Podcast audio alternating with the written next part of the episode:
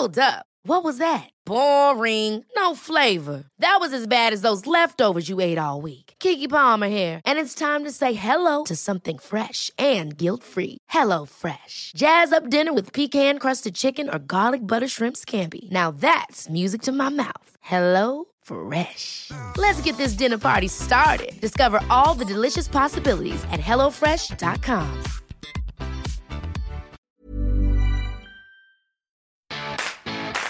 The Science of Sports podcast with Professor Ross Tucker and sports journalist Mike Finch.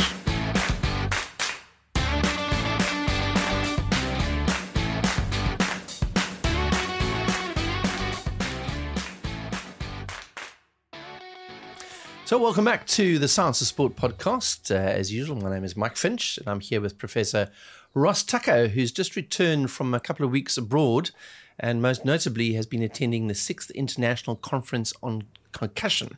So, when I asked Ross to kind of give a, a bit of a précis about what was discussed at that meeting, along with the concussion in sport group, um, what uh, came out of that was quite a complicated story. There are some arguments for and against. There is causal versus non causal. We'll explain that a bit later on, and we'll talk a little bit about how meetings like this are quite important in the world of sport, even though most of us who watch sport probably don't realize how much of an effect it has on the sport that we do. And uh, we're going to get into some sort of nuts and bolts of all of that. Um, but before we before we get into that, one of the things that we we chatted a little bit before um, this podcast is uh, we were watching a, a cyclist by the name of Tegan Phillips who was riding from uh, Cairo to Cape Town. And uh, we always have a bit of a section before our podcast called Caught My Eye. And uh, that's one thing that caught my eye. Tegan Phillips, uh, a Cape Town cyclist, and I know Ross and I have ridden with her a few times, normally behind her because she's a lot faster and stronger than we are. But Tegan was attempting to ride from Cairo to Cape Town and to establish a record for women. Um, although lots of women have done it, none of them have actually gone for a specific time in, in, a, in, an attempt to break a Guinness World Record for that. Of course, lots of men have done it. And uh, she did one day of about 300 kilometers, and then the next day she collapsed with a variety of different symptoms. And um, if you follow her on uh, Instagram, she is really good on Instagram. She has a um, Instagram handle is Tegan Phillips Comics and uh, she gave a lot of detail about what actually happened to her, including some quite graphic pictures of her in hospital and basically collapsing. And I know Ross. Um, I'm throwing, the, throwing this at you as a bit of a surprise because I know you were chatting to her on uh, on some of the social media channels, just talking a bit about it, and we'll probably be able to find out more about what happened to Tegan. But at first, the first diagnosis she gave is it was a sodium loss issue. Hmm. Then it was then it was ideas of heat stroke, etc., etc just give your give us your uh, take on it, given the fact that we don't know too much unless we see some of the actual doctor's reports.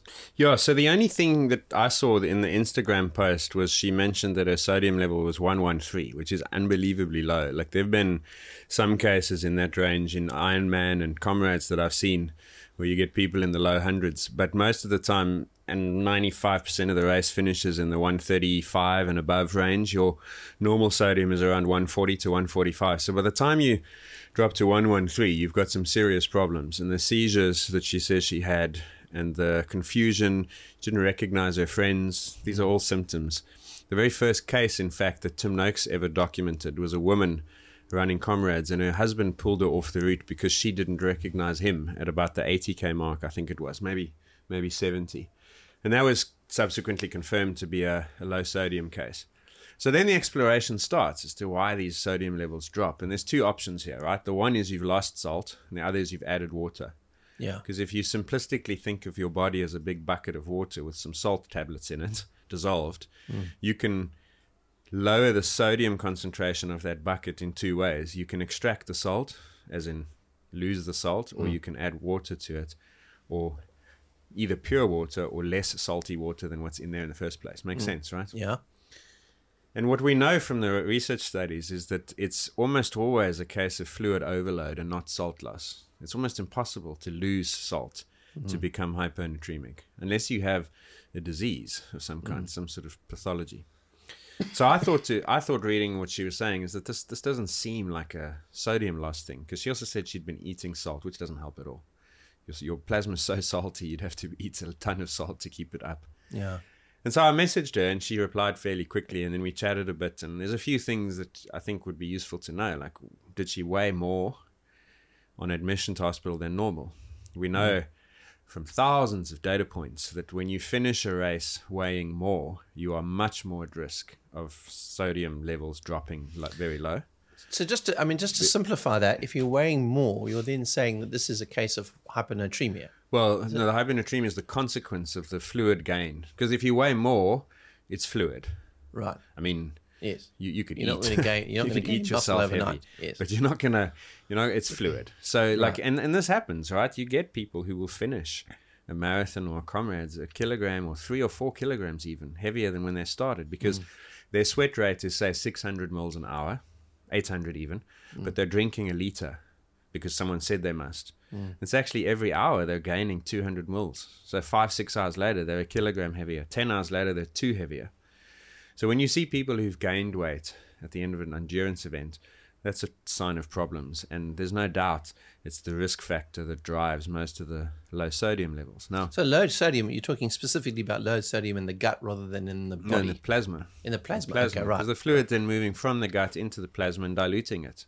Right. So you get a plasma dilution. Right. And so, yeah, so so you need to know exactly. And then this is, I said to her, if she could find this information, it would be useful. She's obviously curious to know what happened. Yeah. and uh, you know? So so there, there are now theories that because when you when you look at it it's not just a simple case of drink more sodium drops get ill. Yeah. sometimes people drink more and they don't get ill because their body responds mm. with hormones that then lose fluid to protect them. Mm. Other times people who don't drink all that much but still a little bit too much have very low sodium. And the theory there is that normally when we exercise our body shuts off a hormone that retains water but the theory is that in some cases, for various reasons, you get inappropriately high levels of this hormone. It's called ADH or, or vasopressin, depending which continent you're standing on. Um, and ADH is anti-diuretic hormone, so it, it basically retains fluid. So then what happens is you don't lose the fluid you should have lost, and the consequence then is that your sodium levels go down. Makes sense, right? Yeah. You want to actually lose some fluid. It keeps your salt Because levels you've got normal. more water than sodium. Yeah, exactly. Yeah. So I mean that's that seems to me the like most plausible explanation. It's not salt loss, it's fluid retention. Now what caused that, I don't know. You mm. know, thyroid issues, some sort of viral infection, mm. central. She also said that she had heat stroke. I'm not convinced by that. I think a lot of time when when athletes end up with medical problems, the default option is you were exercising, therefore you are hot. You know, it's kind of like a lazy. Mm. So unless it's measured, and someone shows that it was 40.5 or higher, I'm not going to go with a heat stroke theory. Hmm. I'd rather suggest that she's probably hot, but not heat stroke hmm. hot, but something else has gone wrong in the system. So, yeah, I mean, she's lucky hmm. that she got treatment and had people close enough by to get her to hospital quickly enough Yeah. and I'm glad she's okay. But I mean, it's really interesting actually. And if she sends data and we can look at it, because you can, once you know like what the weight gain or loss or whatever is, mm. and you know what the sodium levels are, you can make certain estimates of what the sodium loss must have been versus the water retention, and you can say, okay, what's plausible here and what's not. And Yeah. I'd be surprised if there's a plausible explanation for losing that much salt. As opposed to retaining or ingesting that much water. Yeah. I think what's interesting again is that she's not somebody that's um, not used to these type of distances. Or, So, tem- or conditions, eh? yeah. Because like you could Yeah. say, oh well, you know, she's starting in Egypt and maybe it's a bit warm. But Yeah. when was she? She, went to the Arizona, US earlier this year, she? Yeah. and she was riding at midnight to, Yeah. Mm. to avoid the heat, but still going at like thirty something degrees. That's right. So she's Yeah. Mm. accustomed to the distance. She's fit and she's used to the heat. Yeah. So why now all of a sudden? Yeah, I know. I mean, I know we have a, a great deal of affection for Tegan because we, we do know her and she's a fantastic athlete. But you're right. The first thing I saw when I saw what happened to her was Ross is going to revel in this to some extent, no, but because from a scientific perspective, because it is such a fascinating Yeah, case. it's a yeah, it's a person on that. And as I say, I'm glad she's okay. Yeah, for sure. It's, it's, That's the best part. But it's also a really interesting problem to solve. Yeah. Understand and then solve. Because I'm sure she's not going to say, no, I'm not going to do this anymore. Mm. She'll want to do it again. I don't know whether she loses her window, yeah, whether she had to start now in order to do it, Mm. whether she could still do it in mid December. I don't, I don't know. But whatever happens, obviously she wants Mm. to understand what's happening. So. Well, I'm sure that Ross, I'm sure that once you get some of the data, you'll be delving into that to some extent and hopefully maybe coming up with some conclusion that will help her and, and her doctors understand this a bit better. But yeah, we'll, we'll keep an eye on that and, uh, and let you know once we find out more information. Yeah, yeah, exactly. Then speaking of caught my eyes, you might recall in our last podcast or two back, we spoke about who is the most watched sports person ever. This you is remember a, this? This is a great, great one. I don't know whether you thought about it anymore and you have more answers. Well, I've actually asked a lot of people, and the interesting thing is, my first answer was, of course, to think about soccer players. Yeah. Um, which I would say most of the people that I've spoken to say the same thing. Um, which is why your conclusion, which was based on some of the data points that you put down, probably is the most realistic. I do have some argument against it, unless you've had a, a change of heart from what you last told me. Well, so so I got a lot. Like I asked it on Twitter, I got a lot of responses. I'm not going to go through those. I also asked it on Patreon, and I'm going to read you those because the patrons, you're our VIPs after all. So thanks for contributing. But soccer's the obvious one, right? And then you think, okay, who would it be? Because you need to have. You need to have someone who, who's played a lot and in front of a lot of people. That's why Federer, because remember that was the catalyst for this debate. Was some a mate of mine said, "It's how many people must have watched that guy? Millions," which is true. But Federer doesn't play in front of enough people. So even though he played easily more than a thousand matches, the stadiums just aren't big enough. Yeah. Even the biggest stadium is still pretty Yeah, small 30, compared 40,000, to yes. compared to uh, what Ronaldo, Messi, and these guys are playing in. What do we say that the week. average size of a stadium in American football is 60,000? That's the average size. Yeah. So people like Tom Brady were obviously in the mix for this as Right, well. but then the problem there is they don't play enough because that Yeah. season used to only be 16. It's now 17 matches regular, and then you play the playoffs. So even over a 20 year career, he's not getting anything like a thousand matches. Mm. Yeah. So he loses on the other side of the equation. So you need both, right? so if you if you if you start with football, which is a reasonable place to start for us, and you say, okay, let's take a guy played a thousand matches. I think Ronaldo fits the bill. Average average attendance generously fifty thousand. Because Yeah. remember, a lot of the time, especially when he was in Spain, he was going away. Mm-hmm. Every second week he's in Madrid, you know, 70, 80,000. Mm. But every other week he's playing in front of 15, 20,000. So, Yeah. okay, so 50,000. Yeah. That gives him 50 million Right. live views in his career. So Which that's sounds like a lot. It is a. I mean, it is a lot. That's your benchmark, your first one, right? Right. But then, then you say, okay, where might we find others? Baseball plays a lot.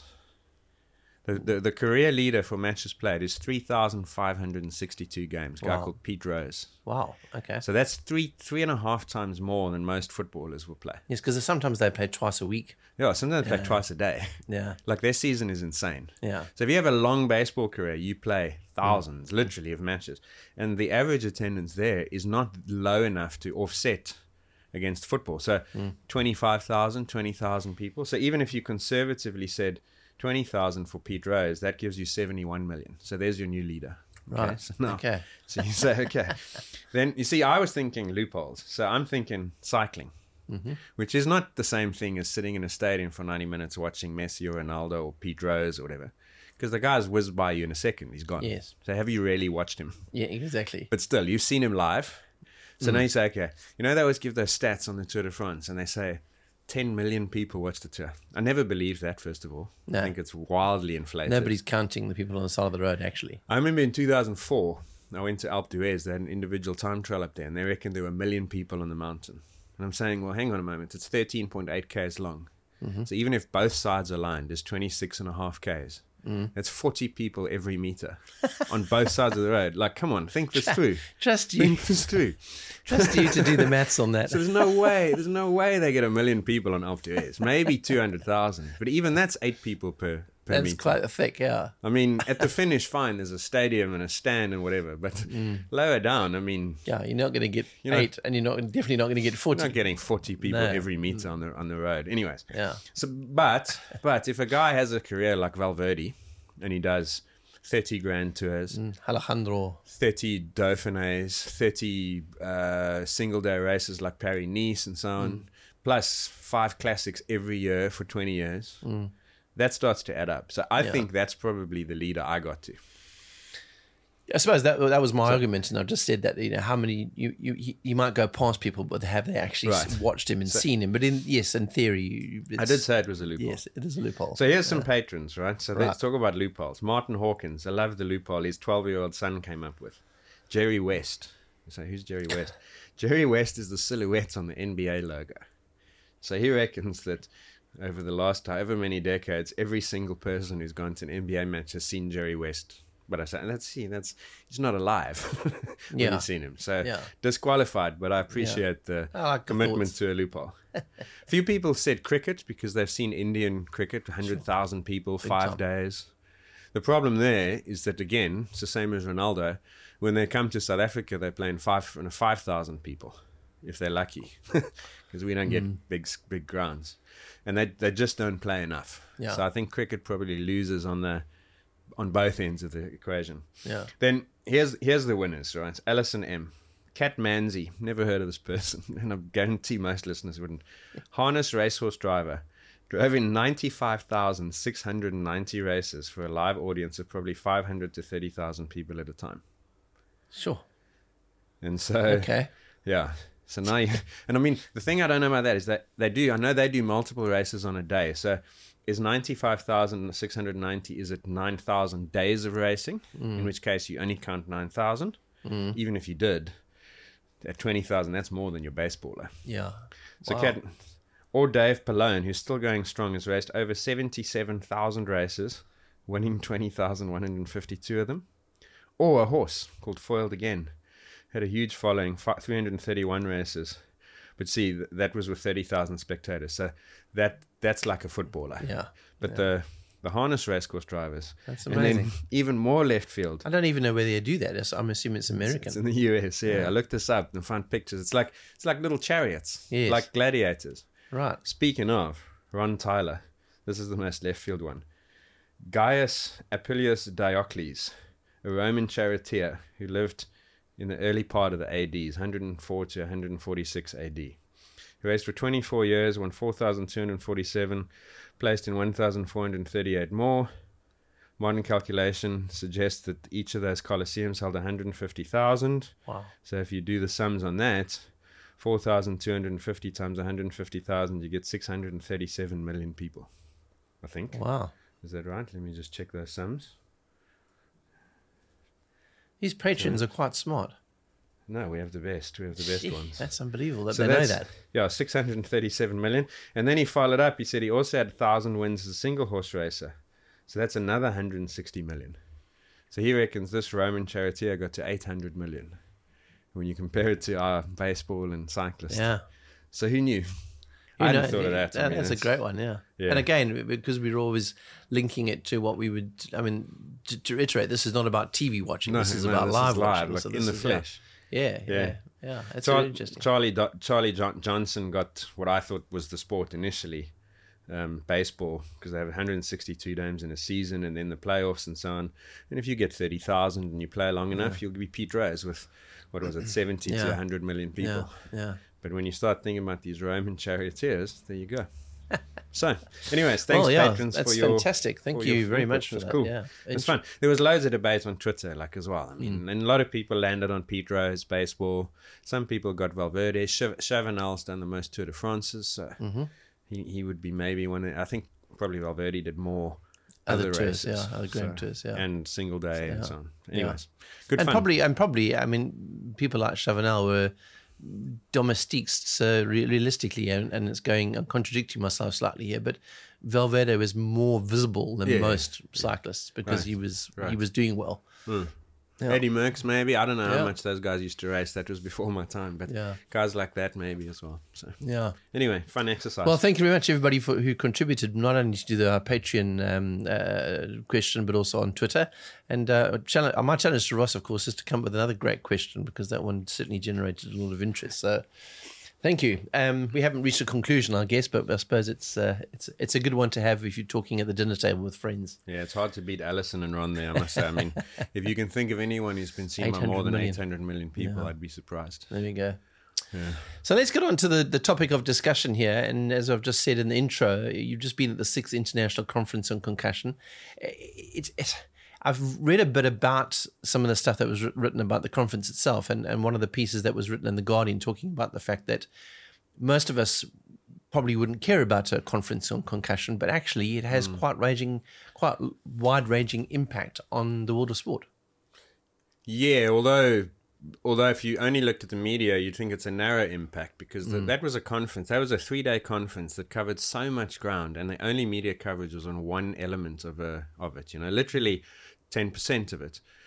Because the whole point of the conference is to produce these what are called consensus papers, which are themselves an outcome of a systematic review. So basically, they this concussion in sport group mm-hmm. identifies who they believe to be the world leading experts on different areas of concussion, preventing concussion, diagnosing concussion, treating concussion, managing return to play, long term health implications, all that sort of stuff, right? And then they commission these groups to go and look into all the work that's been published to produce what's called a systematic review, like a summary of the best quality work, and then a consensus document, which then is important because it drives behavior for the next however many years until it gets updated.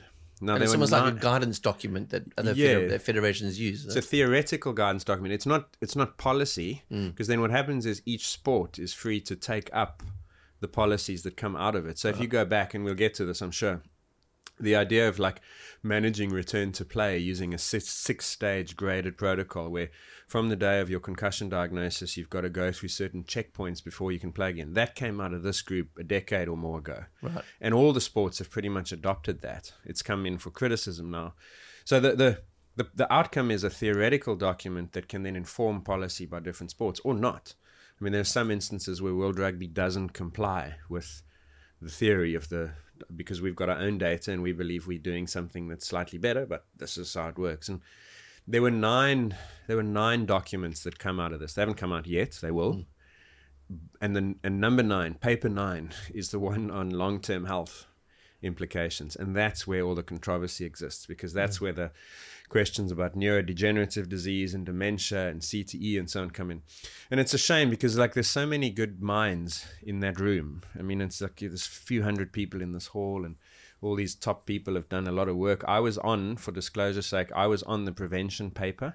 So I was one of the, the people who are going to write that systematic review. Mm-hmm. And I mean, the hours and hours and hours of work, and then you discuss prevention and diagnosis and treatment, and so on. And then the only thing people want to talk about is does collisions and concussions cause CTE?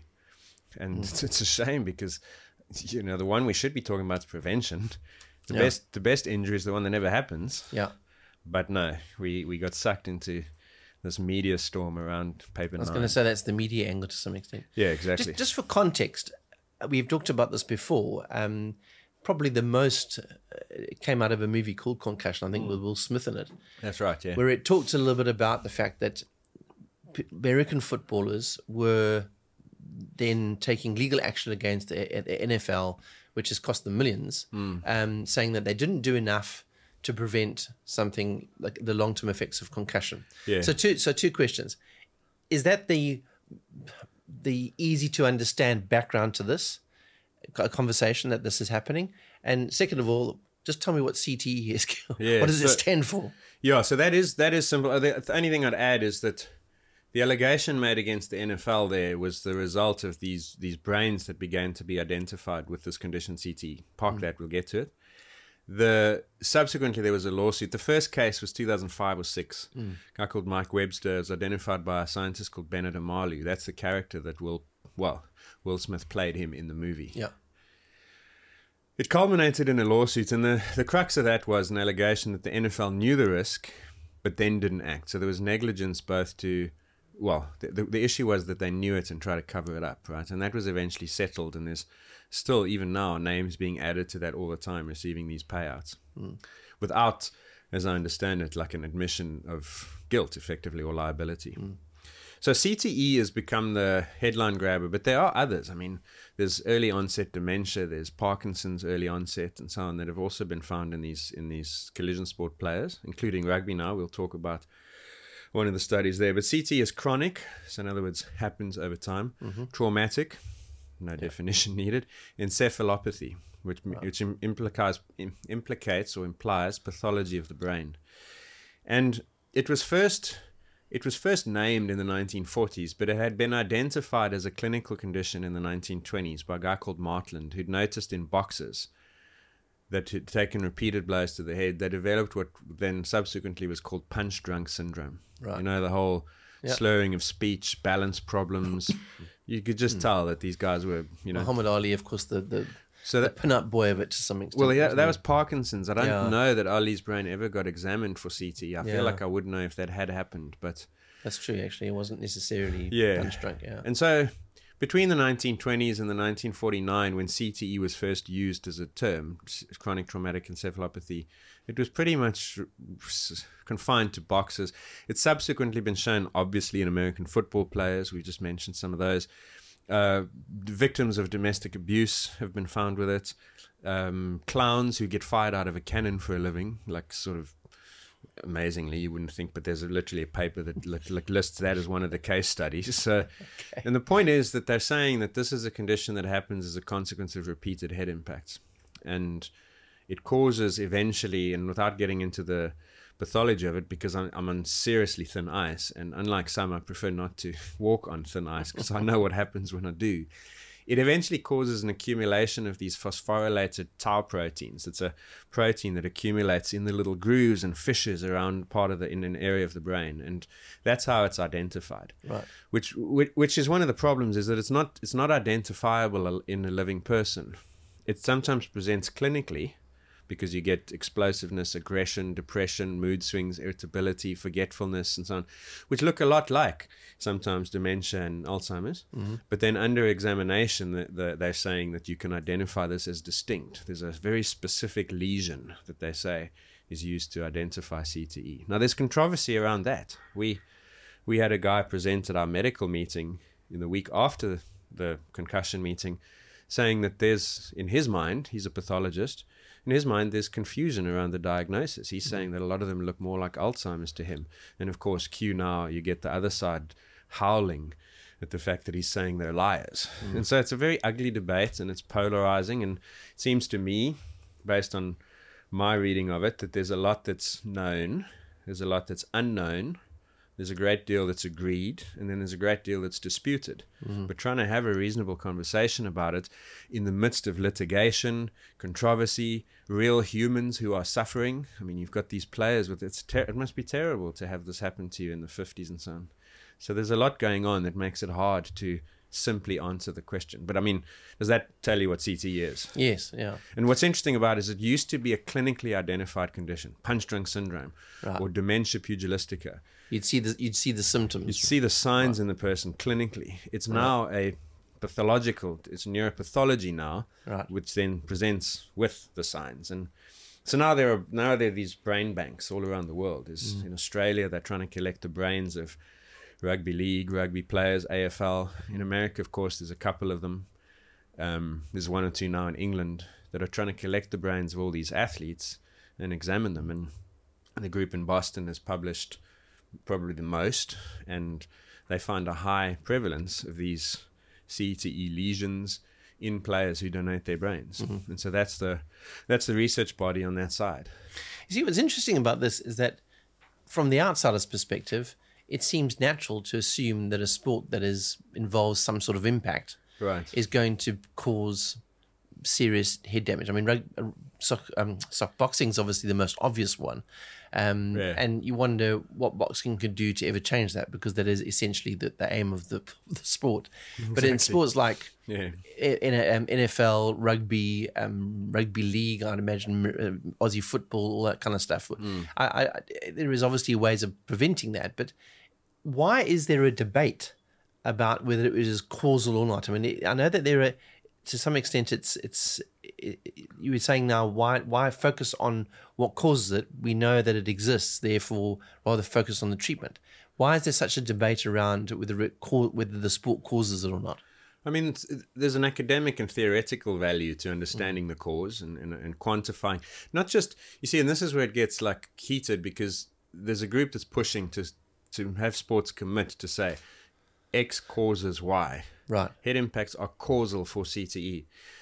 That's being resisted by many of the sports that are saying we recognize an association, but we're not going to go so far as to say there's a cause. And that's probably the case for rugby. You know, we can get onto it in a moment, but almost nine years ago, at the beginning of 2014, rugby brought out a position statement. It had worked with um, a group of neuropathologists and experts on on concussion, and brought out a position statement on CTE.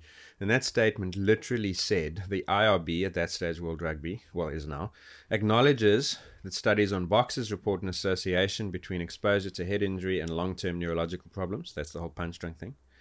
Further, we acknowledge that autopsy based studies in contact sports, such as in American football, report an association between repetitive head injuries and neurodegenerative disease. So, as far back as 2014, rugby had already acknowledged the association.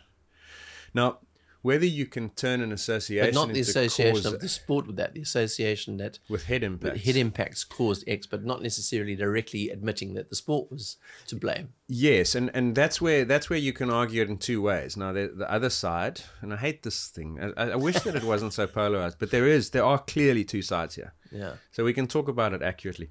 The other side are trying to force the commitment to causality and and they can argue two things to say why it's not being admitted to. The one is the legal and the liability issues. If you admit to, and again, I don't know, I don't understand all this. Like my understanding of the legal thing is that you can only be you can only be responsible for managing something you knew about at the time. If you if you didn't know it and it wasn't reasonable to know it, then you're not liable. You know, like how could you have known otherwise? Correct. Yeah. So so to to for this for any sport, whether it was the NFL AFL now, league, union, whatever, to be guilty, they have to A, know or should have known, and B, fail to act mm. and communicate, mm. right? Now, I think it's reasonable to say that like, no one really knew this until relatively recently. Someone showed a graph at the conference of the number of papers investigating CTE, and it's a flat line, flat line, flat line, and then bang, in about the mid 2000s, late 2000s, 2010 11, it just shoots up. It looks like a COVID graph you looked in the early part of 2020. You know what I mean? Nothing, nothing, nothing, nothing, lots. Boom. And do we know why? Because that was when it was first identified in the football players, and then suddenly people started looking for it. So this the understanding of it in right. in contact sport only really came then. Yes, boxing that identified it before, but in contact sports, I mean, yeah. Think about it how mad South Africans are for rugby. Ask them how much they know about this condition. Yeah, so it's not. It's not. It's it's amazing. It's, it's not, not widely accepted. Exactly. Mm. So. So, uh, so I'm not, and then the other reason that you wouldn't want to go so far as to turn an association into causality is scientific integrity. You know, mm. the studies that have come out on CTE, and we'll get, I suppose, maybe this leads into the actual session on this at the conference. They are case series. Mm. So the lab in Boston, England, Australia, are basically getting donated brains from retired football players, ice hockey players, boxers, what military, and so on. And then they're examining them and confirming CT. But it's not like there's a case control. It's not like every brain they get from a retired football player is matched to someone from someone who's the same age, same life history, mm. same socioeconomic statement, and other behaviors, because they are confounders. So mm. you need a case and a control where you can control for as many confounders as possible and then try and link the outcome CTE to the thing that's different between them. That makes sense, right? Right. Yes. So, yes. so that's why that's why a lot of people are saying, "Hang on, the, the the research that exists at the moment doesn't allow us to take that next step." And I know this is where again you're going to be if if you're listening to this and you're on that side, you can say, of course, I'm saying that I'm rugby. And fair enough, like you can dismiss my opinion. But I know a lot of really good scientists who have tremendous integrity, and they can't bring themselves to take that step to go from association to causality because the studies that exist just are not strong enough to do it. Yes. There are studies on other conditions. Willie Stewart is a neuropathologist in Glasgow, has done it on football and as recently as October, I'll put this link in the notes again for you. He published a paper which is a case control series. They looked at uh, 400 odd studies of players uh, in Scotland, international rugby players, and 1,236 members of the general population who were matched for age, sex, and socioeconomic status. Okay, so that's yeah. similarly matched. And they found a couple things. One is mortality in the rugby players is lower so in other words, rugby players are less likely to die because okay. rugby because they're fitter, fitness and right. health, and so there are benefits to rugby, which yeah. often you won't read about, but still there are. Yeah. But conditions like neurodegenerative disease were two and a half times more likely in that rugby playing population once they get to the age of 70. So all cause mortality was lower up to 70 years of age and thereafter the same. And the risk of developing these neurodegenerative diseases like dementia is two and a half times higher in rugby players. Now, that's not the first time that's been shown. And in fact, the 2016 consensus paper actually concludes that there is a, a documented and confirmed loss of neurocognitive function in professional collision sport players and an increased risk from these kinds of studies. Mm. But these kinds of studies haven't been done for CTE yet. Yeah. That's the that's the problem. Like this one in Scotland is autopsy records that basically um, confirm dementias, but they're not looking specifically for CTE. So, the, mm. so in my opinion, the the scientific integrity answer is we just don't know enough to say the next bit. But again, um, my bias is prevention, and I don't. This might sound strange. It's like I don't particularly care whether it's caused or associated. Mm. The solution's the same: is it's prevent prevention. the head injury. Yeah. Like, yeah. and and you know, in, in 2014, that position statement said World Rugby's recognizing this link, World Rugby's adopted a proactive approach whilst awaiting further insight more, from more detailed research these initiatives are. And they're all about preventing head injuries and reducing the intensity and the severity of those head impacts in the sport. Now, mm. you can, and some will, accuse us of not acting fast enough. But literally, hand on heart, as I speak to you today, if a study came out tomorrow, the 18th of November, and it was perfectly controlled, prospective cohorts, and it proved beyond any doubt that CTE was caused by repeated head impacts, it wouldn't change what I do from that day forward because we're already trying to prevent it. So, yeah, I look at this argument and the hostilities around it, and I'm like, well, let, mm. put your put your energies into preventing the thing instead of labeling it. You know, there, there are there, there, are semantics about what you just said. That you're saying that if, if, a study came out proving that repeated head impacts caused CTE, but there, there, there is evidence of that. There there is conclusive evidence of that. Well, associated with. Associated with. Okay. Yeah, All right. Okay. And an epidemiologist will say that to infer causality, inductive reasoning is very difficult. Mm. And that's part of the problem here is that like there are and you can by the way like i can totally understand this the criticism of scientists in this area saying like why are you so conservative like rather adopt what's almost like a precautionary principle and yes. say like let's, let's assume the worst here Yes. And I'm saying, okay, which would be which would be fair. Which yeah, and and I understand that. And so again, we'll I'm teeing it up. We'll get come to the paper now, and and, and what I think is the the decision that was made that's caused all the hostilities to exclude a bunch of papers for reasons I believe of what they'll argue is scientific integrity, but you could argue is a little bit naive, right? Because you know what's going to happen with that exclusion. Is mm. it going to be portrayed as, as conspiracy and, and cover up? Mm. But the point is, again, if, if, is, is if you adopt a precautionary principle, what would the sport do? Mm. Like, what action would be taken against the precautionary principle? I would argue that you're going to say, let's put energies into reducing head impacts. Let's study how they happen.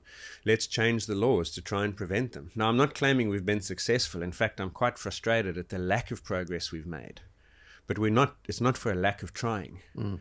And I'm open to criticism and suggestion about how we can do better at reducing mm. the number and the intensity of those head impacts in the sport. We'll talk about how they happen and some of the challenges in a moment, but but the precautionary principle says act to prevent them. There's no downside to preventing head impacts in any no. form of life, right? No one would argue let them go. It's fine. Yeah.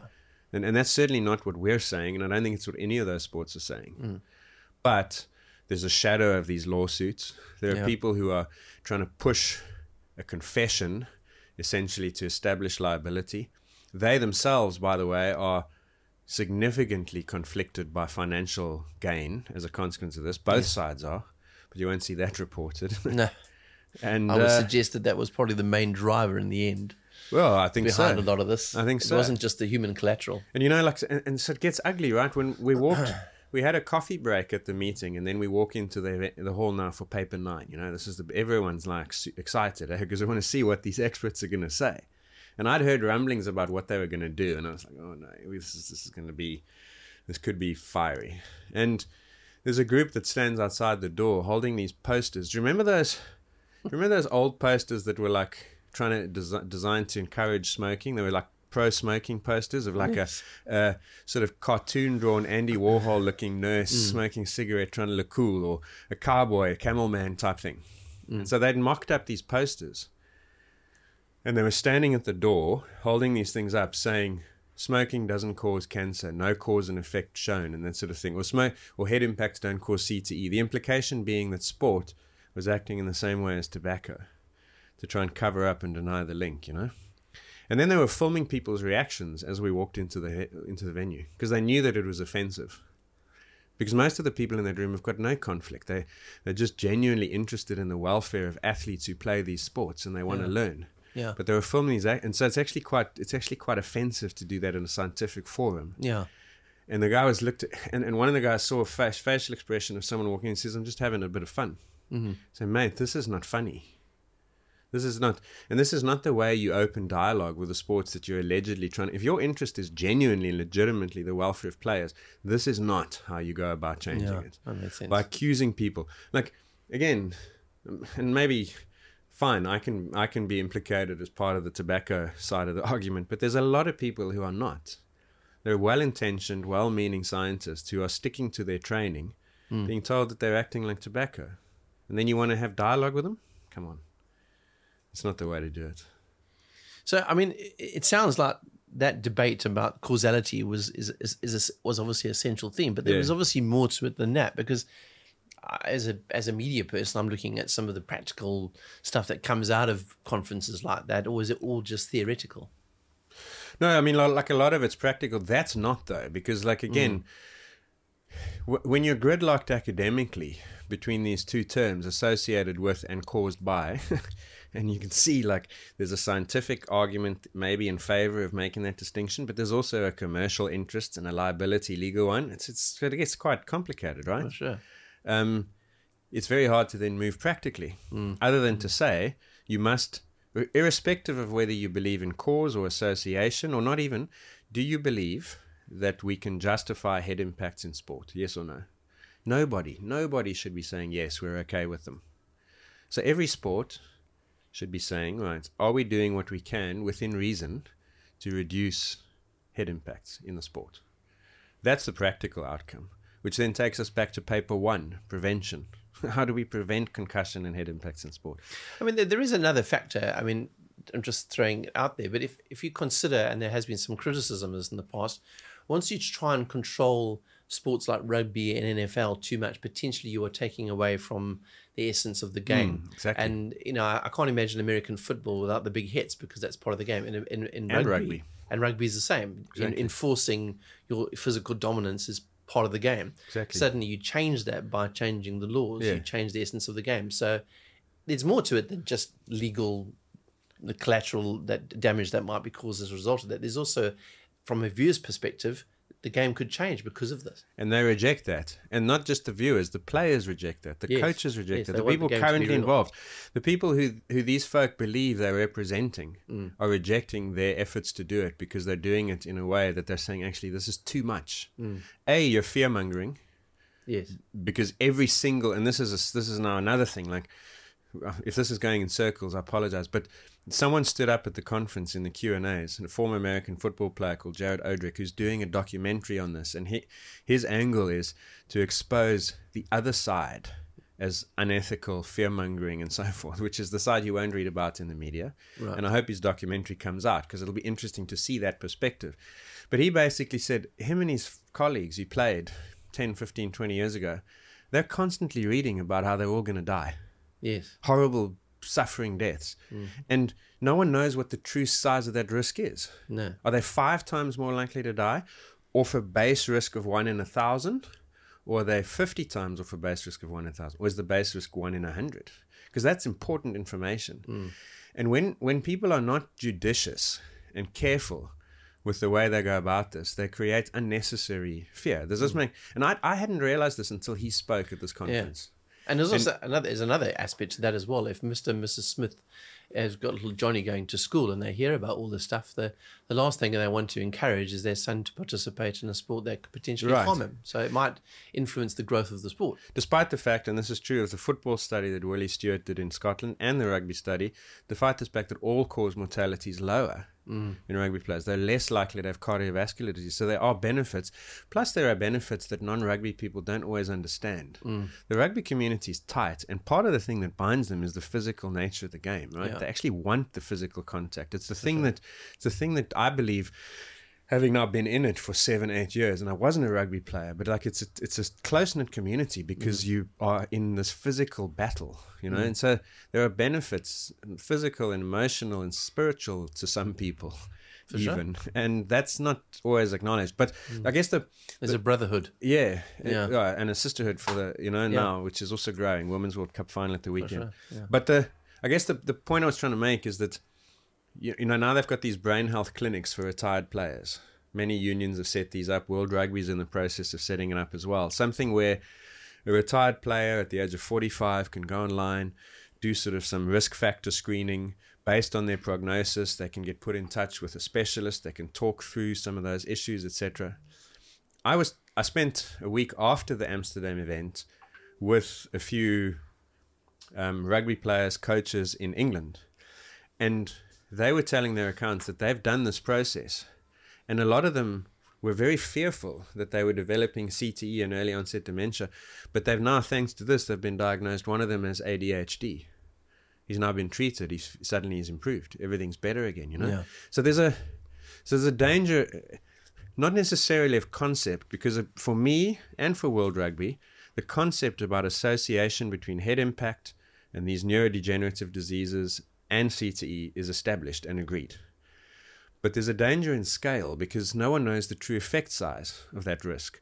Nobody knows who is at risk. That, to me, I'd rather spend energies trying to answer that. Like, why some players, not others? Yeah. That seems important. What are the confounding factors? And a paper by Anne McKee's group, and I want to read this because I think it's important, acknowledges that there are confounders.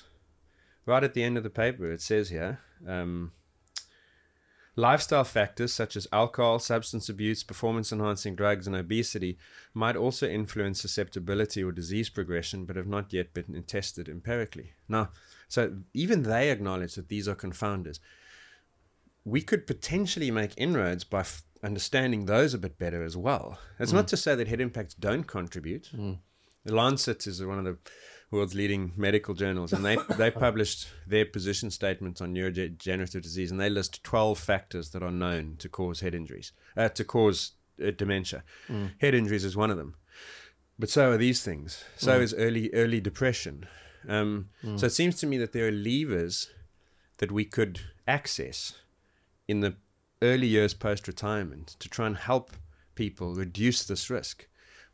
But until that's known, you can't quantify that. Hmm. Because it, it make just speaking of risk for a moment, if something has a base risk of one in a thousand, and you double that risk, it's two in a thousand, which hmm. means 998 people still won't get it. No. Most people would take that risk. But if the base risk is 300 in a thousand, 30%, percent mm-hmm. and you double it, now it's 600 in a thousand, hmm. which means no one would take that risk. Yeah, for sure. So understanding and quantifying this is is actually quite important because it it um it calibrates your response. And so part of the challenge I think for all the collision sports is is understanding like how strongly to go with this message. And I and I heard a couple of people stood up and challenged the the, the, the CTE cause people on the fact that they they're overplaying it and terrifying people potentially unnecessarily. But no one knows that because the study doesn't exist to confirm it. Yeah. So very complicated. Yeah. I mean, is the solution? I mean, it's always interesting because we have had discussions in previous podcasts about scient- scientific uh, communities that get together using the same evidence, coming up with different conclusions. I- Is there a this particular the, the particular group here? Is there a, a plan going forward for them to say, right, we're going to try and come up with empirical proof one way or the other in terms of causality, or is the method the same that you're discussing? Rather prevent with the eye on we don't really know, prevention is better than potential cure, or let's try and prove that link or not. I mean, clearly both have to happen, but but for me, the Is it possible to prove causality? That's what I'm asking. Not in a not in a randomized controlled trial. Know, that's obviously the gold standard of research. Mm. Just take ten thousand people, split them into five thousand Yes. who then get exposed to head. I mean, you're not going to do that, Then but you gonna- could. Then you're going to get all the brains post and all that sort of thing. Exactly. It's, a big no job. one's doing that study. It'll Yeah. Mm. take 30 years, it's too slow, and no one's going to give you an ethical permission for that anyway. Mm. But again, from a paper that was written by Anne McKee, who's the leader on the CTE space, she writes large scale longitudinal, this was in 2017, large scale longitudinal prospective studies are critically needed to address these public concerns and close the existing gaps in the basic and clinical science related to the natural history, evaluation and management, and long term effects of repeated head injury exposure. Now, that's that is that's one of the things that is agreed. Hmm. Now, the, where it's not agreed is what you do with this now. Hmm. And this was 2017. Recently, a paper came out by the same group of authors using something called the Bradford Hill criteria to establish causality. Hmm. And so they're arguing that there is a cause, and the CTE, and this is what the NIH group recently acknowledged as well, is that CTE is partly caused by repeated head injuries. Yeah. So that's the position now of NIH particular group being group. the National Institutes of Health in America. Yeah, and they've got a subgroup that deals with mm. neurodegenerative diseases. Yeah. And so that debate will continue, and they mm. must, it, it should, because mm. I think everyone would want, like, okay, people arguing in good faith would want to quantify exactly what that causative risk is. How large is the base? What's the increase hmm. in risk? Like, like has been done for neurocognitive decline, uh, dementia, and so hmm. on in those studies I've mentioned on this hmm. podcast. So that absolutely must happen. But in parallel with that, sports can't say we- we're going to wait for Yeah, it to be shown. wait half a century. Yeah, exactly. or never at all, right? And and you can just keep kicking the can down the road, which is the accusation now being made against this group because they haven't they haven't made that commitment the same way the NIH has. So sport can't wait. It has to look at understanding what is the risk of head injuries and head impacts in the sport. Not just injury. It's not just a concussion. It might be the five impacts that didn't cause mm. concussion but are still accumulative. Uh, They, they call it mm. subconcussive or non-concussive mm. blows, right? Clearly, this makes may matter as well. We don't know how many it takes. Mm-hmm. There's a the- there are theories, but as yet unconfirmed. They have to understand why they happen. What are the circumstances that are most mm. likely to cause these? Mm. And then what are you going to do to reduce that risk? And then once you've identified the case of a concussion, how do you manage that player? How do you diagnose them? How do you manage their return to play? How do you look after them in a way that's best for their long term health? So, all those things matter. And those elements did come out of this conference. So, for instance, on return to play, since 2016, there have been a number of quite good studies that have looked at how quickly you return to some activity after concussion is very important for your eventual full recovery. Mm. The longer you delay activity, the worse it is for you. Used to be, and Cirque du Soleil, they have a lot of concussions as well, as you can imagine. It used to be that a concussed circus performer used to be locked in a dark room for a few days till they felt better. Mm. the research shows that that's actually very bad. What you want is to get that person active as early as possible. So that's a practical outcome from Right. this meeting. Okay, that's interesting because it's slightly counterintuitive, though, doesn't it? Yeah, but what you want, You obviously, think you want want to rest them more? Uh, Yeah, exactly. But it's a question of calibrating that response, or like getting your titration right. Is you want some activity, Hmm. but how much? Like there's What's the benefit of the activity then? What does that research suggest? again, I'm not a pathologist or a neurologist, so I'm, I'm not sure. But I, it there are two elements. The one is a direct physical effect on the brain. You know, the the inflama- inflammatory processes that are kicked off in the brain as a consequence of head injury, mm. concussion. Those may be directly improved by exercise, increased mm. oxygenation and blood flow, and so forth. So it's like it's like with an injury. Like you don't immobilize your leg for three weeks. You you try and move Yeah, it move up it, to the point of pain, not mm. beyond, right? And it's the same thing with concussion. Okay. There is also quite good evidence that if you force a young athlete or a professional athlete, in fact, anyone who loves the sport, if you force them away from the sport for too long, then their psychological and emotional health mm. deteriorates, and that compromises recovery. Mm.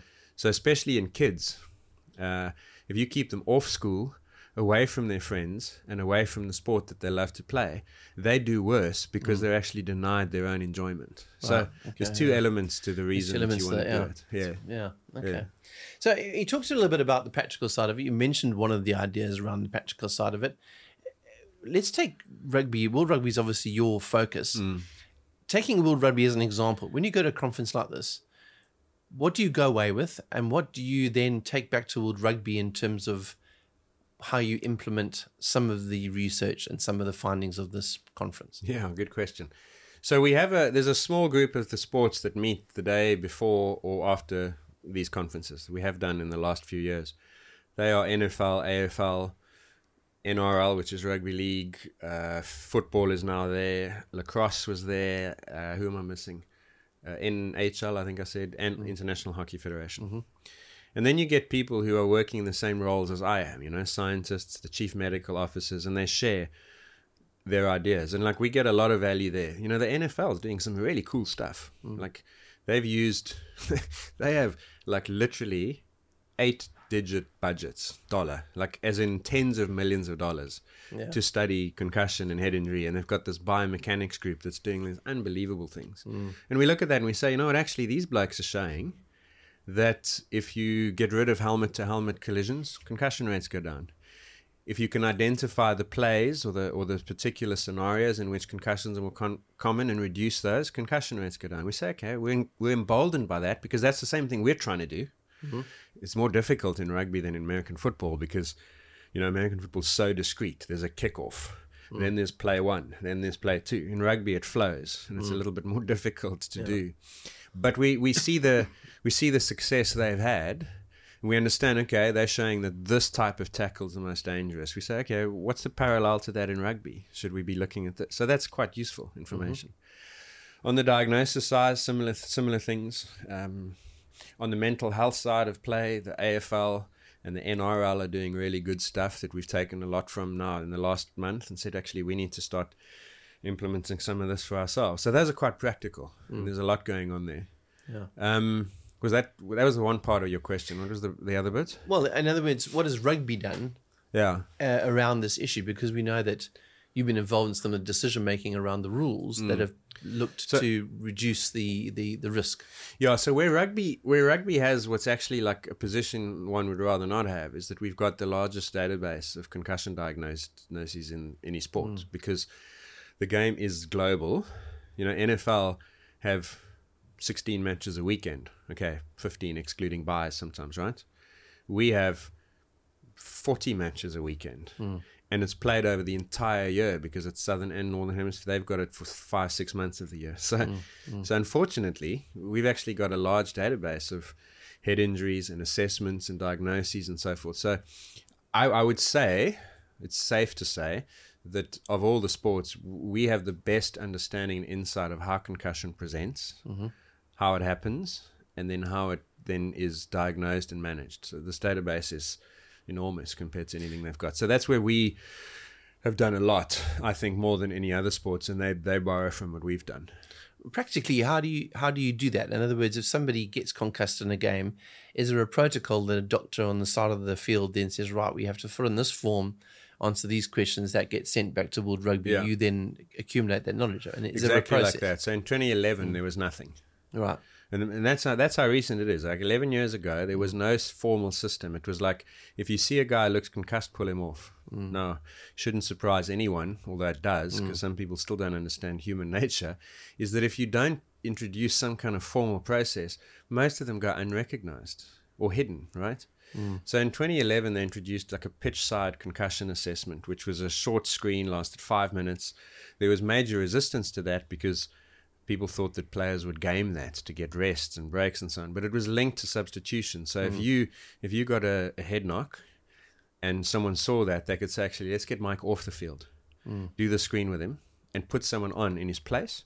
If Mike looks okay as a result of the screen, he goes back on. If he doesn't, he stays off, and this guy stays on as a substitute. Right. The premise was two things. Number one is get the guy off because it's easy to keep him off than to get him off in the first place. Mm. So get him off for a test. And the second one was give the doctor time and space. Because otherwise, and this was the case, on average, the doctor's got one minute and four seconds from the moment he crosses that white line till he's got to get back off the field. Mm. How do you how mm. do you hope to make a reliable medical decision in a screaming stadium?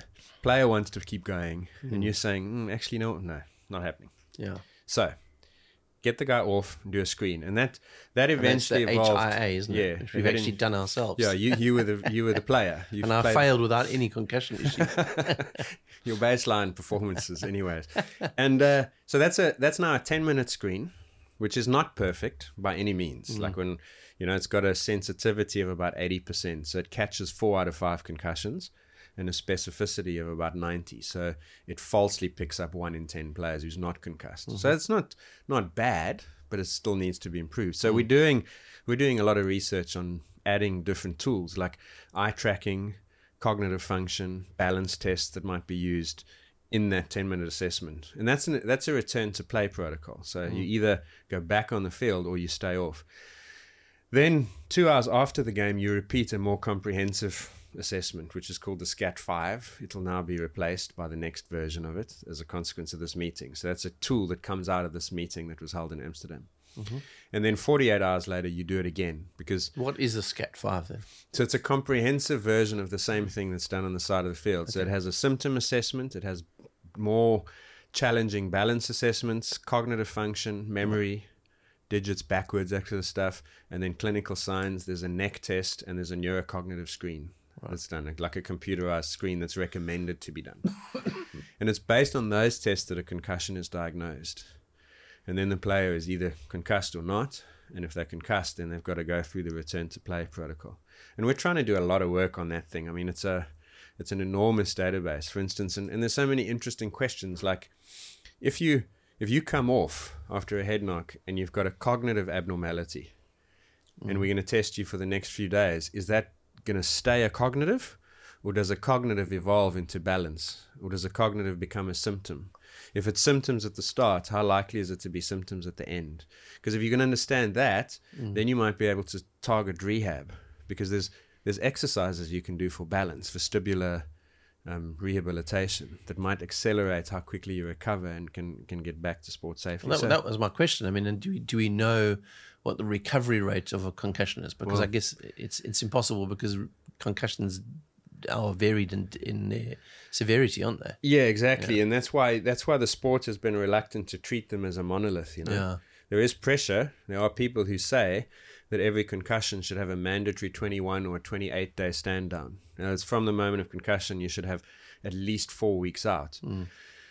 We and most sports have said no to that because we're concerned that if you do that, as opposed to saying you're going to individualize the, the care of the player as they return, you, you'll drive the diagnosis down. Because at the moment, the best tool to diagnose a concussion is the symptoms.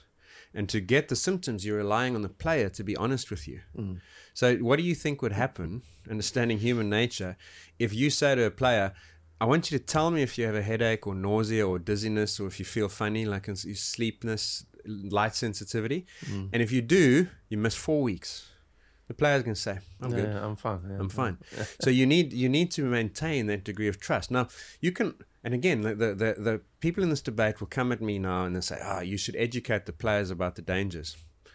Yes, but humans are notoriously rubbish at looking after their future behavior based on their present decisions. You know what I Especially mean? professional players. Exactly, because they've got such strong incentives. Yeah, for sure. So, so these these people say two things. They say, if you suspect a concussion, pull him off, and give him 28 days off. Well, guarantee you what's going to happen is that you're going to miss concussions. So now the bloke's going to stay on the field, going to play through the concussion, and he's not going to tell you afterwards because he knows he's going to be quote unquote, and I know this is the wrong word, but bear with me. He's going to be punished for disclosing that he had the symptoms. Right, yeah. And so you see, there's always, and this is the most fascinating and frustrating thing about this work for me, is that there's always a trade off. Hmm. You can do something that's theoretically right, like 28 days. Because there are studies, by the way, looking at brain scans and so on that show that there are still disruptions at up to 21 or 28 days later. So you could argue that that player needs to miss that. Fine. Hmm. But you, you do that, you're going to be trading off hmm. f- not picking them up in the first place. So which do you want? Hmm. Which risk is worse? Would you rather not diagnose a concussed player, or would you rather run the risk of returning some concussed players a little bit earlier? Hmm. And that's the decision that rugby actually has to make, and It's, all al- sports it's almost do. an impossible. It's it's it's yeah, it's exactly. I can't practically see how you can ever solve that. no exactly. Mm. Because if you Unless you force have a machine that just kind of buzzes your forehead and it says, right, he's concussed right. and the search is on right? So like there are there are biomarkers. Like you can do these um, saliva samples and you mm. can look for messenger RNAs. And mm. there is work that's being done I think out of Birmingham. We're funding a big study now in English in the women and the men's professional competition where every concussed player is getting a saliva swab taken and a control person from every match. And we're going to try and compare those to see whether we can identify this. Some of this work's already been done, but we mm. need to make it more refined. Can we identify one or two biomarkers that gives us an objective mm. standard? Because then you don't have to trust the player anymore.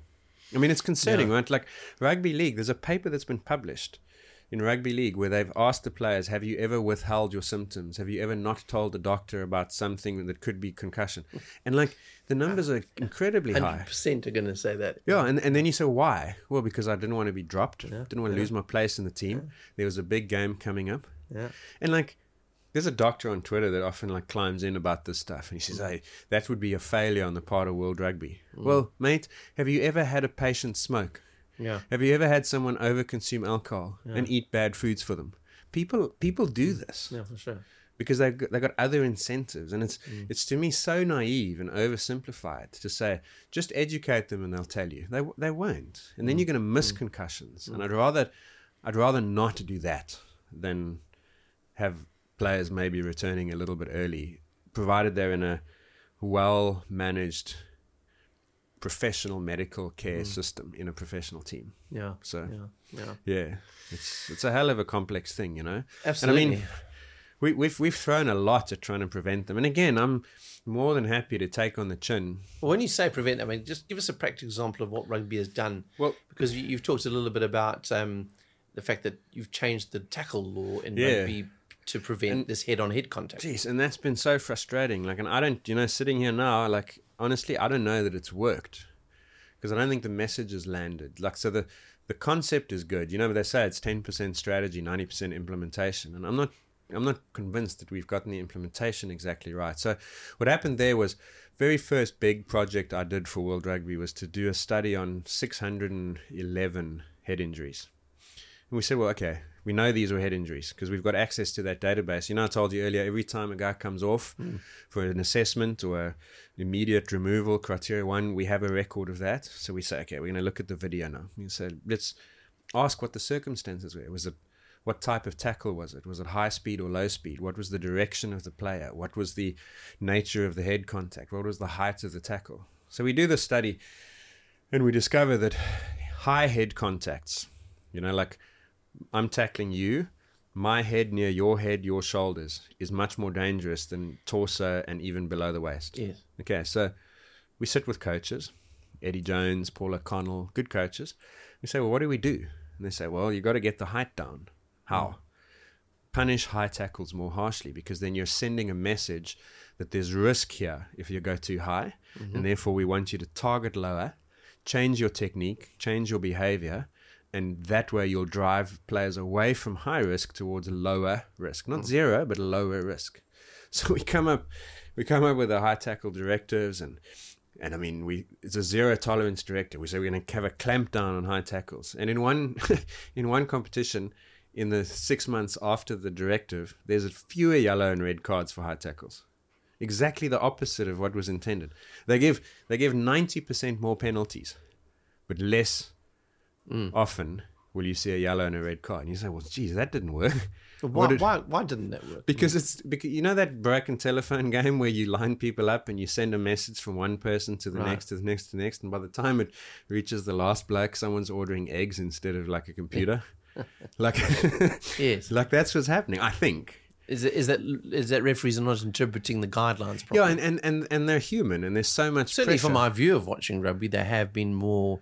yeah, so They have been a bit more tough Yeah. on high tackles than ever before. I mean, now remember now we're, we're five years on, right? This is 2017, Yeah. and what's happening is I think the refs are human, Hmm. and there's so much noise. So you say, okay, this is un- this is the plan. We've identified a risk from higher contact tackles. Hmm. We're going to try and drive the behavior through sanction as a Hmm. message. Mm. This is what's the media I remember in that first week after we published this thing, the media was all over it, saying it was going to kill rugby. Yep. The referees were going to ruin the spectacle. Blah blah blah. Well, that happened in the place that it didn't work. Mm, mm. in, in in France, no worries. The penalties went up, the red cards went up. You know, like back then, you had a red card every sixty second match. Like literally, you'd watch five. Well, you'd watch a whole season of rugby and see two of them. Hmm.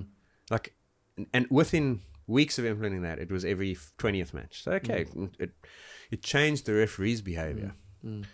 In other countries, as I say, like you got more penalties, but less often were they going to be red carded and yellow carded. You're like, oh gosh. And then we said, okay, now we've got a consistency problem here because the refs under pressure. The media's saying something, the coaches are saying something, the players are saying something. We're trying to say something. I mean, it's very difficult. Yeah. It's hell of a difficult. And that's why, like, the, the criticism is sometimes like, yeah, it's easy to fling pebbles from where you are, but like, try and actually change behavior of like 50 people at the same time. It's, Mm. But did, it's hell of a did the law actually change? In other words, once you No, consider those guidelines, it was more guideline than a law. It was In a other words, directive to implement current law more strictly. for instance, if you said if you tackle above the waist, uh, you're going to get a red card.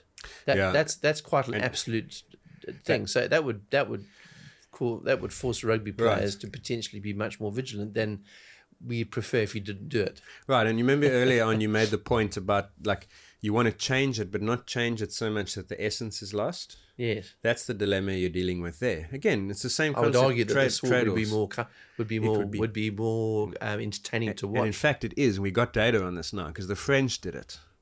So, because bit you don't have as many successful tackles. Yeah, but because what happened in France in 2018, I think it was, 18 or 9, I think 18, is they had three or four deaths in a short period of time. And those deaths were all caused by high tackles. Right. Guys that were being hit directly to the head. And we flew over to France and we met the sports minister of France. I mean, it was a big, we in this hotel near the Opera House ah, in, oui. in. And, and like, it was the president of French rugby, the sports minister, the high performance. It was a big deal. I mean, they mm. were, they were, there were there were vibes of like saying if you don't act here, you're going to ban the sport. We will not have teenagers being killed by the sport. Mm. And their their solution was to lower the height of the tackle to the waist in all rugby except professional. So in every level of rugby below their top two or three tiers, they made it waist high tackle. And we got the data from them in, in Amsterdam, and they reckon based on what they've got, they've got this blue card system where if the referee suspects a concussion, he can send the player off for for good, but it's a blue card. You know, it's no fault of yours, but you're off, mate. You got a concussion. Right. It's like Budbin. And that's down that's down by about twenty five percent as a consequence of this. And they're reporting that the game is much more open. There are many more uh, offloads, there's many more phases, there's fewer rucks because they're more passing. So like there's a lot to be said for that. And then when we were in So why not phase that into the game in its entirety? well, each union's got to do that. And World Rugby is recommending now that at the community level, the legal height of the tackle be lowered. What, where there's some dispute still is where you lower it to. Do you lower it to the sternum from the current line of the shoulders, uh-huh. which is a 15 centimeter drop, or do you lower it to the waist? And there are people who are arguing that going to the waist is too much. Yeah. I'm, personally, I would like to see more of that. New Zealand Rugby announced while we were in Amsterdam that they were going to implement a sternum high height tackle in all community rugby. So as of next year, they're going to be there. Now we're trying to put pressure on all the unions, saying like, guys, this is where we got to go. The community game needs to lead on safety for its players. And let let the professional game do slightly different things. That's fine, but in the community game, we want the height to be lower. And I hope, I hope that like SA Rugby, if anyone's listening to this, be brave and go waist. Seriously, let's It's do not, it's let's not going do to, waist. It's not going to be to the detriment of the entertainment level. No. The only the- argument the I suppose you could make, the only I suppose you could make is that schoolboys are going to one day be your pros. And if they've Mm. only ever tackled at the waist and then suddenly they can now tackle all the way to the shoulder, that's too big an adjustment at that late stage. Right. Same argument, incidentally, for why banning the tackle in kids up to the age of 16 is, I think, a bad idea because. If you don't learn the competencies when you're smaller, Right. and you only introduce full tackling when you're 16, now everyone's bigger, faster, stronger, more powerful. Now you're going to face the risk for the first time. Yeah. That's why, incidentally, I think women are probably more at risk mm. than men because so many women don't play as young kids and they mm. only take the sport up later and they haven't developed tac tackle mm. technique and competency in contact. So, again, trade offs, right? You could. you could ban it and make it lower, but then maybe you just kick it down the line and it becomes higher later on. So that's yeah. So we we introduced that that high tackle thing to try and get the height lower without making the height lower. You know, because we wanted to nudge it down.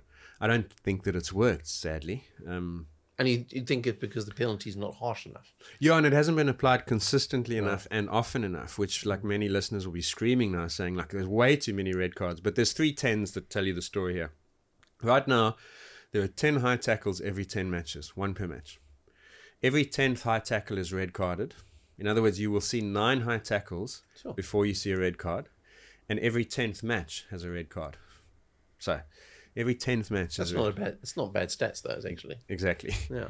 No, but people are going to scream and say, That's "Ah, ac- you're killing the game." That's acceptable. Yeah, the global average in 2022 is every 10th match has a red card, Hmm. which means you will, as a team, have one red card per 10 match season. Hmm, yeah. If you play 20 matches, you'll see two red cards a season.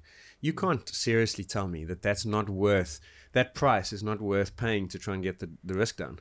But the Hmm. problem we've had is that the message, remember, because the sanction, that red card carried a message tackle lower, change your technique, be safer. I don't think that message has been received. Yeah. And I'll, I'll be the first to put my own hand up and say maybe we haven't made it loudly, clearly, and simply enough. I don't know. But I don't think that it's, I don't think behaviors have changed enough. So when, when I look at the concussion rates, they're slightly down in France and South Africa. They're not down in New Zealand and, and England. Globally in international rugby, they're not lower than they were. So you could say, I guess realistically, but I would think a little bit uncharitably, that it hasn't worked. But then I'm looking at the data and I'm saying, well, in 2016, 25% of all tacklers were upright. Upright tackle is dangerous because now it's head head, it's high. In 2022, it's 29%. It's gone up. so we haven't changed the behavior. So we have to think more about like how do we drive that behavior. And the other thing, incidentally, and I mean this is like a proper dive into rugby now, is that there are there are faster rucks now than ever before. Mm. Like the average ruck speed is like just over three seconds, and seventy to seventy five percent all rucks are three seconds or less, right, in time. When a ruck is that fast, there's no payoff to a team to go into that ruck. Yeah. So when you watch rugby now, you will see that most teams do not commit players to rucks. Yeah. Instead, three. Yeah. Instead, they want to fan out and defend. Mm. And one coach said it to me best. He says, If I can't contest the ruck and put pressure on the opponents there, I'm going to put it on the next phase, which is the pass and the catch. So what's happening is the line speed is going up. Everyone wants to now smash the guy as he's about to catch the ball, hit him behind the advantage line, mm. Mm. and then dominate that collision. If you designed a scenario to have injuries, that would be it. Yeah. So the way the game is being played and is evolving is actually creating more risk. Yes. And then here's us sitting there saying, "Let's let's tinker here and tinker there," and actually, like, it's yeah, You only understand necessarily the consequence of a potential guideline once it comes into practice because I guess it's always difficult to foresee what the eventual outcome will be Yeah. in that situation. and it, and it's hidden by so many other different things. You know, like there's there's there's five or six things happening to change and, and moderate that injury mm. risk. Mm. And we're we're playing with one or two levers, but we can't control the other three. Yeah. So you say, let's change a law to try and make the ruck safer. yeah. Makes sense, logical. But then by making it safer, you make it less contestable, which means players don't go there, they go to the tackle, hmm. and actually you end up achieving the opposite, which is more injuries in the tackle than in the in the ruck. So like that, and that's why it's it's such a fascinating sport because there's always for every action there are two or three potential unintended consequences. Yeah. And and it's been it's proven so difficult to get a handle on what those are.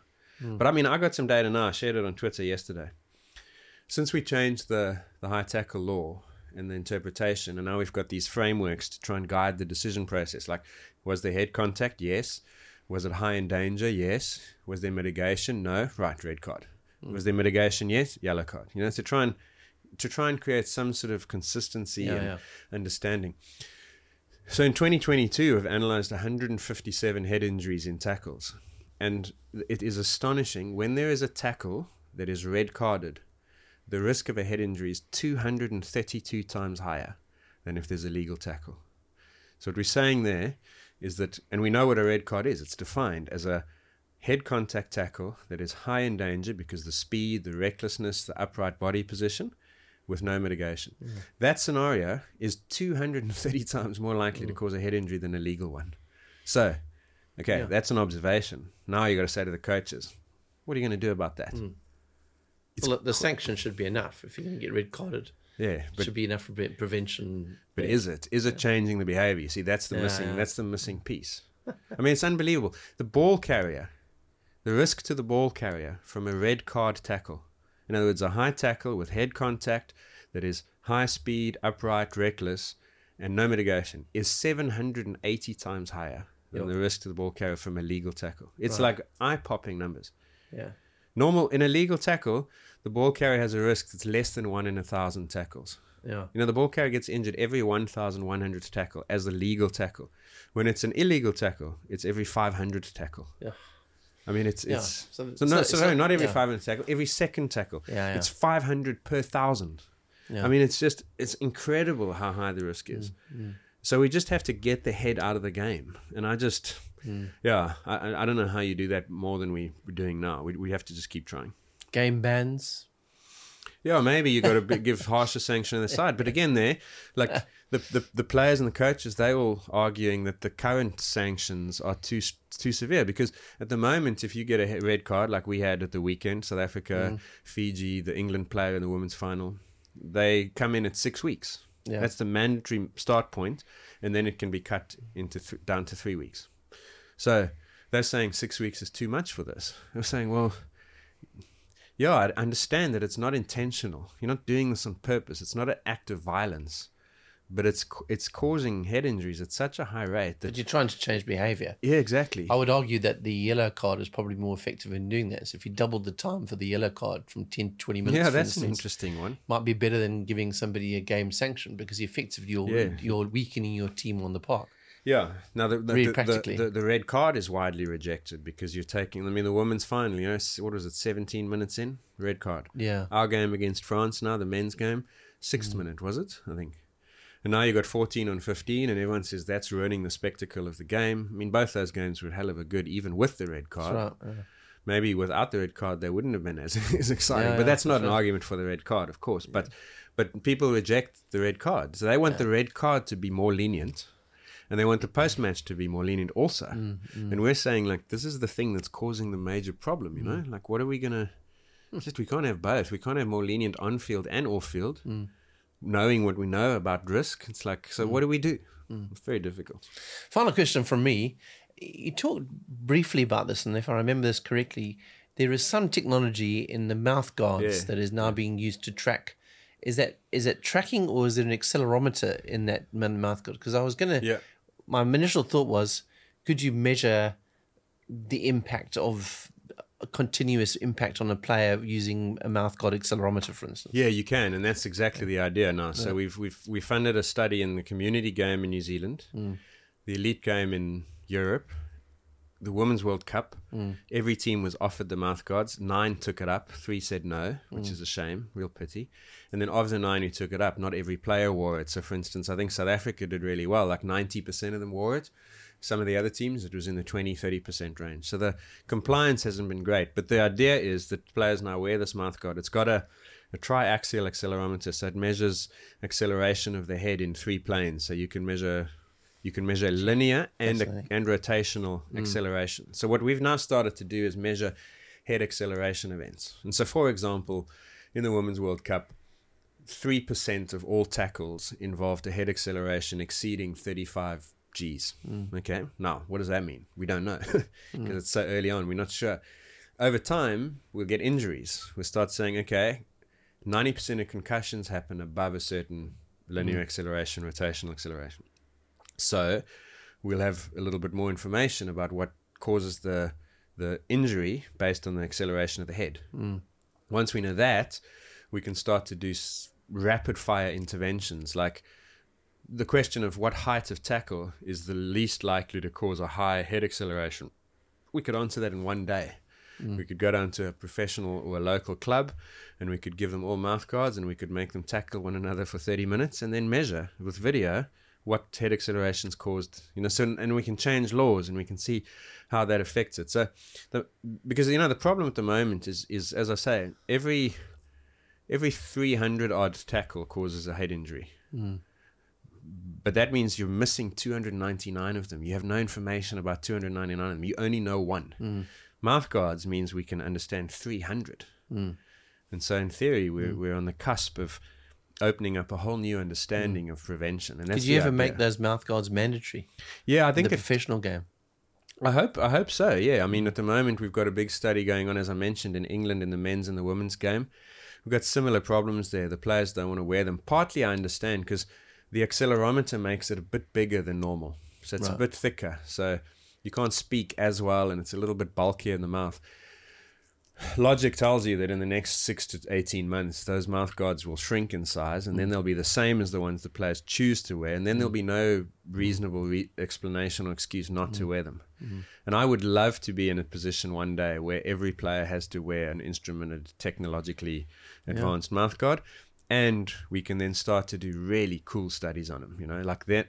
That is the that is the biggest opportunity to change the understanding of head impacts and head acceleration is what we call it now, not impacts anymore. Because sometimes they happen without an impact. What what what we have seen, for instance, in the New Zealand study is that it's confirmed that high tackles are more likely to cause high head accelerations. Tacklers have higher head accelerations than ball carriers than rucks, unless the ball carriers hit on the head. Then the acceleration is enormous, which is obvious. I mean, Yeah. you didn't need a mouth guard to Yeah. to tell you that. But we can we can add so much with the mouth guard, so that's quite exciting. And hopefully, hmm. Incredible. I mean, we had a call last night with the New Zealand research group, biomechanist there, Melanie Bussey. They've done amazing stuff, and that paper will go off in the next couple of weeks describing how head accelerations happen, where they happen, who they happen to, and how large they are. Then will come five or six other studies following on after it, and hmm. there'll be a lot to talk about in the next while. And hmm. geez, maybe that's the thing that unlocks effective prevention, hmm. because at the moment we've we've we've um, we've struggled to effectively prevent them because so many there's so many moving parts. Yeah. know. Yeah. I mean, it's just it's it's hmm. amazing, fascinating, and quite cool, but frustrating also. Like we can change one thing, and then two things hmm. change in response, and they cancel out the thing we changed. I think it leads back to what we said right at the start of this podcast is that the impact of this discussion is that there are debates and there is technology and there is rules that help us understand and manage this concussion issue. But in the long term, the future of the games that are affected by this are affected by the decisions you guys as scientists are making at conferences like we've discussed and at policy that was that is eventually implemented down the line because it really is the future of the game. If it can't be solved, potentially the games that we are watching now may, may not exist in Yeah, and 20 years' time in the way that we recognize them. And honestly, where we are now relative to 2011, worlds apart. And Where we are now, even relative to 2017, worlds apart. I know that I've said that it's been frustrating with the law change to reduce the concussion incidents, and that is that is the case. But we're still looking. And in fact, I am of the opinion that if we weren't doing those law things, the concussion incidents would be even higher. Yeah. Because the game is changing in a direction of more risk, and we're introducing things to reduce risk. So the fact that it's stable to me is progress, which might sound paradoxical, but but but the, the but the identification and the diagnosis and the management of concussed players, I think, is improving. Yes, people criticize it. They say that the screen is useless or, or not fit for purpose. They're telling us that the return to players are too short. I th- I think we're so far, so much better off now than we were in 2011, 2017, and I'm I am confident that in like two or three years we'll be better off than we are today. But it's people must just understand that like these things are not simple fixes. Like No. this is not change X see Y. This is change X. The whole alphabet then gets rejiggled, and then you try and figure out if you've changed Y. It's a not chain, easy yeah. Yeah. but like the, there's progress being made, and like there genuinely are. And I'm not talking about World Rugby now, but I'm talking about the universities down in New Zealand, England, just here in South Africa. Like they're doing such good stuff that like I think people can take heart. There's a lot of negativity around this space, but I I think there's I think there's progress being made. It's just waiting for like that inflection to be reached. Yeah. Yeah. Yeah. Professor Ross Tucker, thank you very much for your time. Um, just to let all of you know that obviously, as we sit here doing this podcast, we're a couple of days away from the World Cup soccer. And uh, we have, hopefully, we're going to get a couple of very interesting interviews lined up in the next couple of weeks. Um, I will confess, and I'm sure Ross might join me on this, but uh, I am not a massive soccer fan, but I'm willing to learn. and I think uh, it's.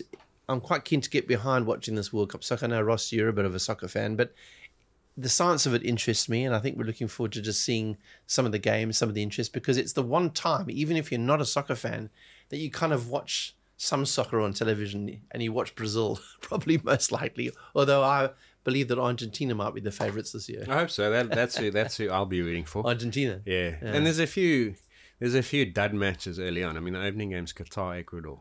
Oh, sounds thrilling. think like, I suppose for the, I suppose for the hosts, maybe they said the same thing when we played Mexico back in 2010 or something. But I mean, that's actually a game of, that was anyway. Um, yeah, there's a few good games in the pool, but like for sure, by the time the quarters and the semis happen, Yeah. I'll be watching it. But I must say, like, following the coverage of the the Qatar elements of it, Yes. it's tough to throw my weight and my enthusiasm behind a tournament in Qatar, man. I mean, it's it's, So, it's, no it's absolutely like their mm. their record and like the number of people died building those stadiums. Mm. The human oh, it's actually like unpleasant. Mm, mm. So, anyways, we'll see what the what the attendances look like in the crowds. That'll be interesting. And I guess to some extent, watching World Cup soccer, and I say this with the naivety of somebody that doesn't follow it, I always feel like when you play, somebody's playing for their country versus playing for their club, that there is an element of the, the, the integrity of the sport and the legitimacy and the what's the word? It's a bit like watching championship athletics when you don't have a pace setter in the front. There's a race. Less of a business. It's less of a business. I feel like it's more authentic as a sport watching World Championship, like a World Cup versus Yeah. a a club No, game. I'm, I am I am excited for when it gets to Yeah. the business end, and, Yeah. and we've got a guy lined up um, who has got extensive experience in football and in other sports, and like it'll be really interesting to pick his brains about the scientific Yeah. um, philosophies in football compared to those other sports, and is it advanced? Is it not? How does it all work? It'll be cool. And don't forget, those of you that join us on Patreon, you can ask us questions. If you have a soccer question or you have a soccer idea that you'd like us to investigate, drop us a line on our Patreon um, account. You can check us out on patreon.com backslash Science of Sport podcast, and uh, you'll be able to see all the discussions going on that once you become one of our patrons. But uh, from us, for now, it's goodbye. Thank you for listening to the Science of Sport podcast. Follow us on Twitter at SportsSciPod. Ever catch yourself eating the same flavorless dinner three days in a row? Dreaming of something better? Well, HelloFresh is your guilt free dream come true, baby. It's me, Keke Palmer. Let's wake up those taste buds with hot, juicy pecan crusted chicken or garlic butter shrimp scampi. Mm. Hello Fresh. Stop dreaming of all the delicious possibilities and dig in at HelloFresh.com. Let's get this dinner party started.